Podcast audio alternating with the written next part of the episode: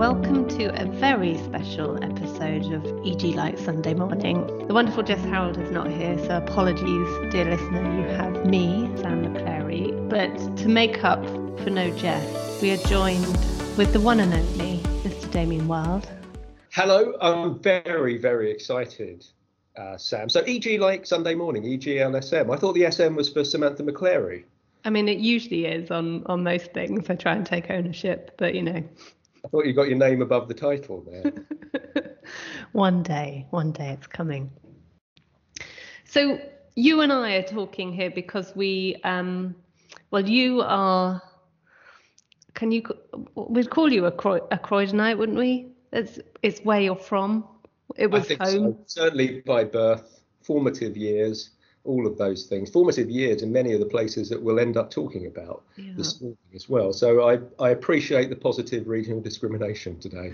good, good. And I can um, take a little Croydon from having lived in Penge for 11 years, which I would always try and say is Crystal Palace, but we all know it's probably more Croydon than Crystal Palace. Big story of the week, obviously, was something we all knew was coming, but was finally confirmed that hey ho, Westfield Croydon, West Ham, whatever we were going to call it, um, the giant spaceship um, shopping centre that was going to be um, dropped in uh, Croydon Town Centre is alas no more, um, or certainly not in its its current guise.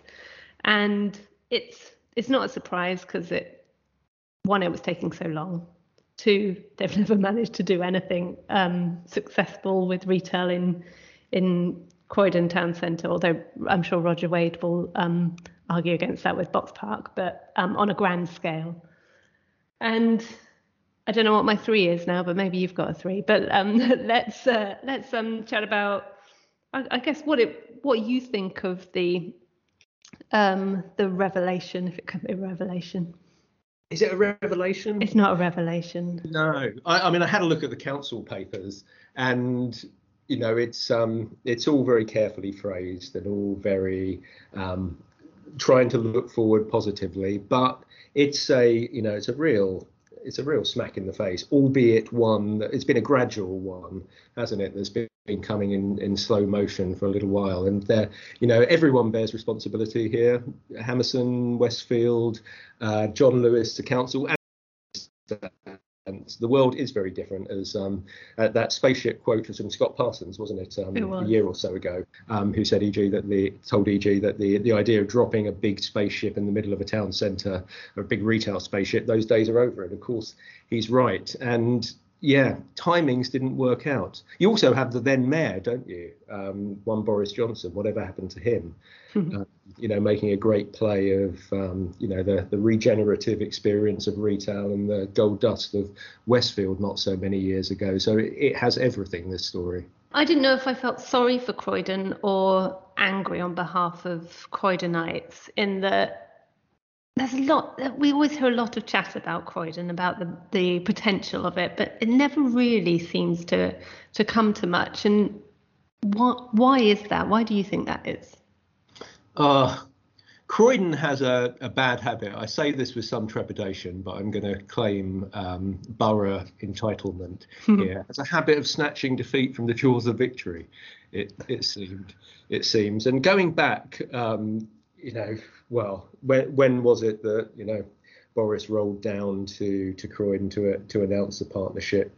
Um, or to, to, rubber stamp the partnership, perhaps. You know, back then it felt like the opposite was going to be true, and you know there there were a number of years where it looked like there was a you know there was West there was um, Westfield, there was Westfield Stratford, Brent Cross, and of course Croydon needed something similar. You know, the retail environment and the the demographics, particularly to the south of the borough and south of the borough, absolutely and Penge, um, absolutely uh, demanded it. But but things moved on, and then Box Park came in, of course, and it did look like, and you know, more offices were moving there. And I remember I remember being on holiday in Singapore actually, and opening up the property pages of a a newspaper there, the Straits Times, and it was this great buy to let opportunity in Croydon, only 14 minutes from London Bridge, 12 minutes from London Bridge, whatever it was. And it, and it felt like this was the time, this was Croydon's time. And yeah, things have moved on. I would say, though, you know, two places that are close to my heart. Croydon, um, having grown up there, and I moved from Croydon to go to university in Birmingham. And if I think about, um, you know, retail slaps in the face, there's been none harder in recent years than John Lewis opening in above New Street and Grand Central in, I think, um, 2015 was it, and shutting in 2020. 35 million or so, probably more, spent on it once everything was added up, and within five years closing. So, had things gone to plan in the mid 2010s for Croydon, you know, I, I, don't think you know the the full project would have been realised in that time. But if you know John Lewis has had landed somewhere, you know, it could have closed by now as well. So I went from sort of anger, despair, um, you know, the what it, and into the what ifs really. And in some ways, it almost could have been worse. Yeah, well, and John Lewis could have opened there in the early 2000s, of course, when Minerva et al. were trying desperately to get them um, to come, and they were being, as John Lewis was in those days, saying, "Okay, well, you know, give us the earth, and um, and we'll come," and and eventually they didn't, and and you know, even at that time, I suppose it, it, you know, the great Nigel Hugill, who, you know, does know a little bit about development and regeneration. He's got a, fairly decent track record. He saw opportunity in, in Croydon for a while before they pulled out of that, that partnership um, when he was at Lend-Lease Europe. But, you know, you're, you're right. It does seem to clutch, oh, grasp, what did you say? Grasp failure from the hands of success defeat from the jewels of victory. That's it, something like that.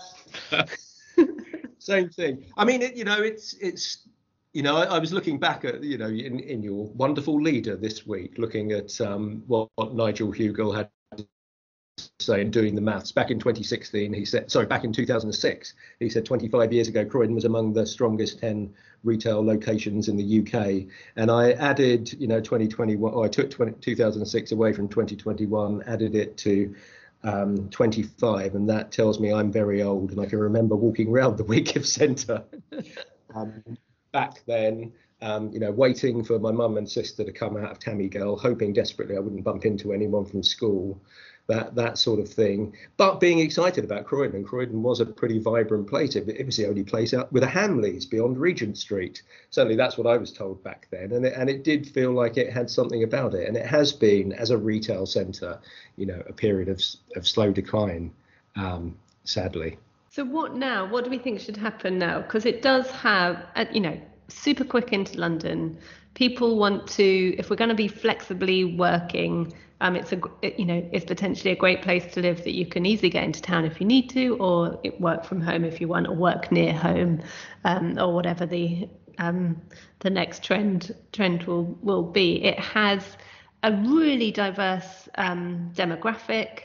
Uh, you know, it should be able to be a 15 or I keep saying 20 minute now. People have um, turned 15 minute cities into 20 minute cities just because walking a little bit slower, perhaps. Um, that 30% expansion. yeah.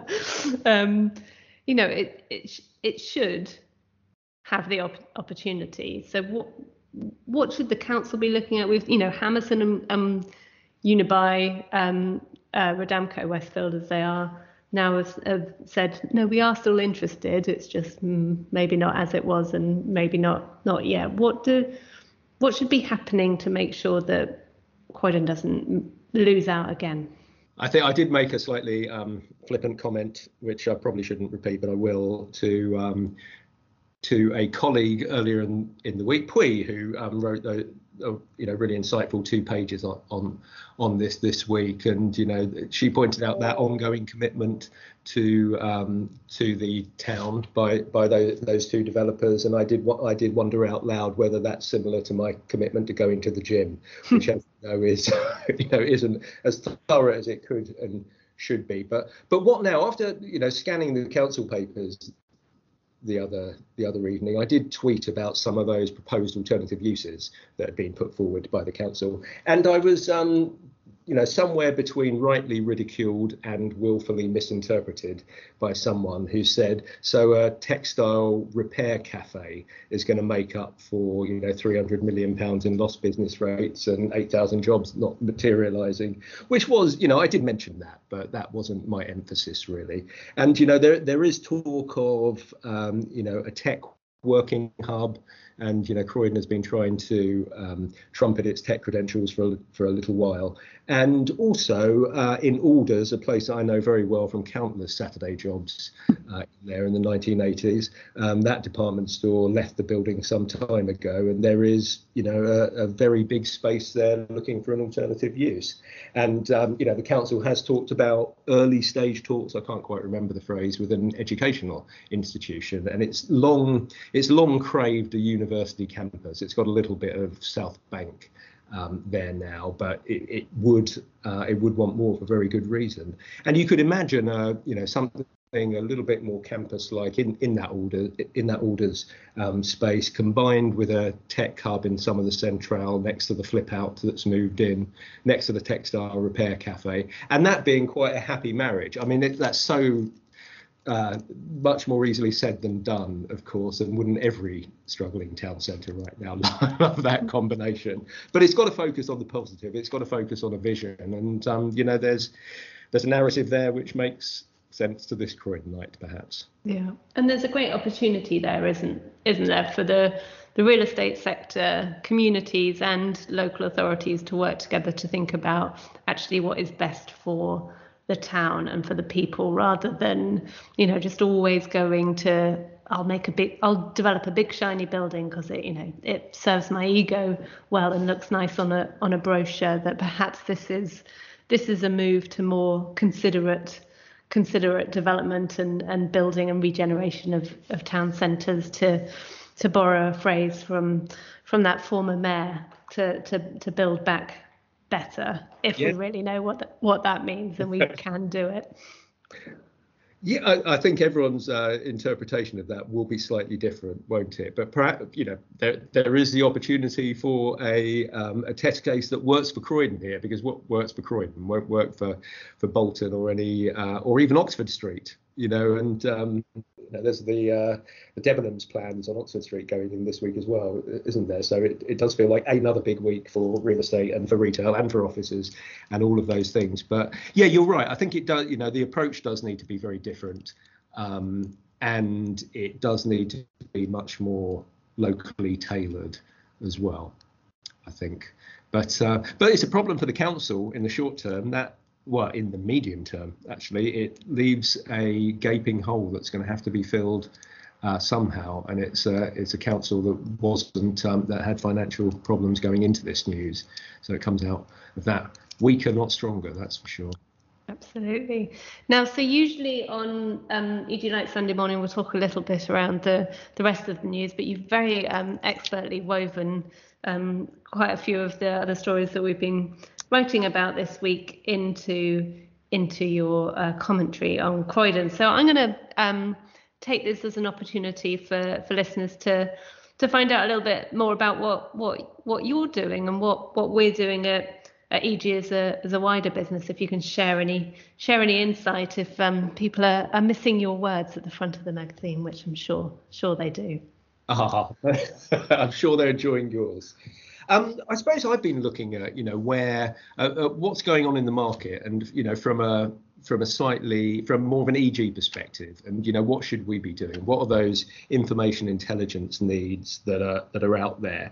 And this is such an extraordinary time, isn't it? I know, you know, we've said that before on podcasts, but it really is an extraordinary time that you I desperately try and resist attaching words like once once in a generation change, but um, I'm I'm a sucker for a cliche like that. And it, it, does feel like that, you know. And all of all of the factors are in this story and these stories really. The future of the office, the future of retail, the pace and cost of development, how to finance those developments, refurb versus versus new build. And please don't pull too many things down in Croydon Centre and put up shiny new buildings. That um, that that won't help either. And then you know the operationalisation of real estate, and you can see that leaning towards you know leisure uses. You know being an example of that. But you know, a data center in Croydon, a life sciences hub, you, you've already got some NHS um, facilities in in Central there, and then a, over and above all of this, and um, to borrow the wise words um, of of one chief exec a couple of weeks ago, you know, all of this, all of our decisions now have to be seen through the prism of ESG as well. Not not just the E, but you know, perhaps particularly the E. Um, and you know that that's what we're focusing on. That's what I'm focusing on, and seeing what we can do there. You know, you you have the uh, the content side. Um, addressing those issues in a really meaningful way every day and every week. And it's important that all aspects of um, of the EG operation does through data and uh, and through events, which we were chatting about before we came on the call. And yes, and the the hopeful return of some in real life events. Uh, one, of course, scheduled for October, and uh, and some more in in November. So we hope to see lots of people back back there, and for us to deliver some really great opportunities. One for real estate, and two for people to get together again and network and do that that thing that real estate does do pretty well. Can you imagine being in a room full of um, real estate people?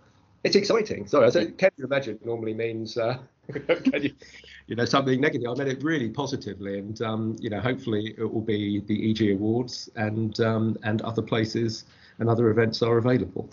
Well, I'm looking forward to it, and uh, especially having just come from the property try on on Friday, where you know the first real real example or opportunity for the industry to get together a little bit again, and for some of Team EG to to do their best swimming, running, and cycling.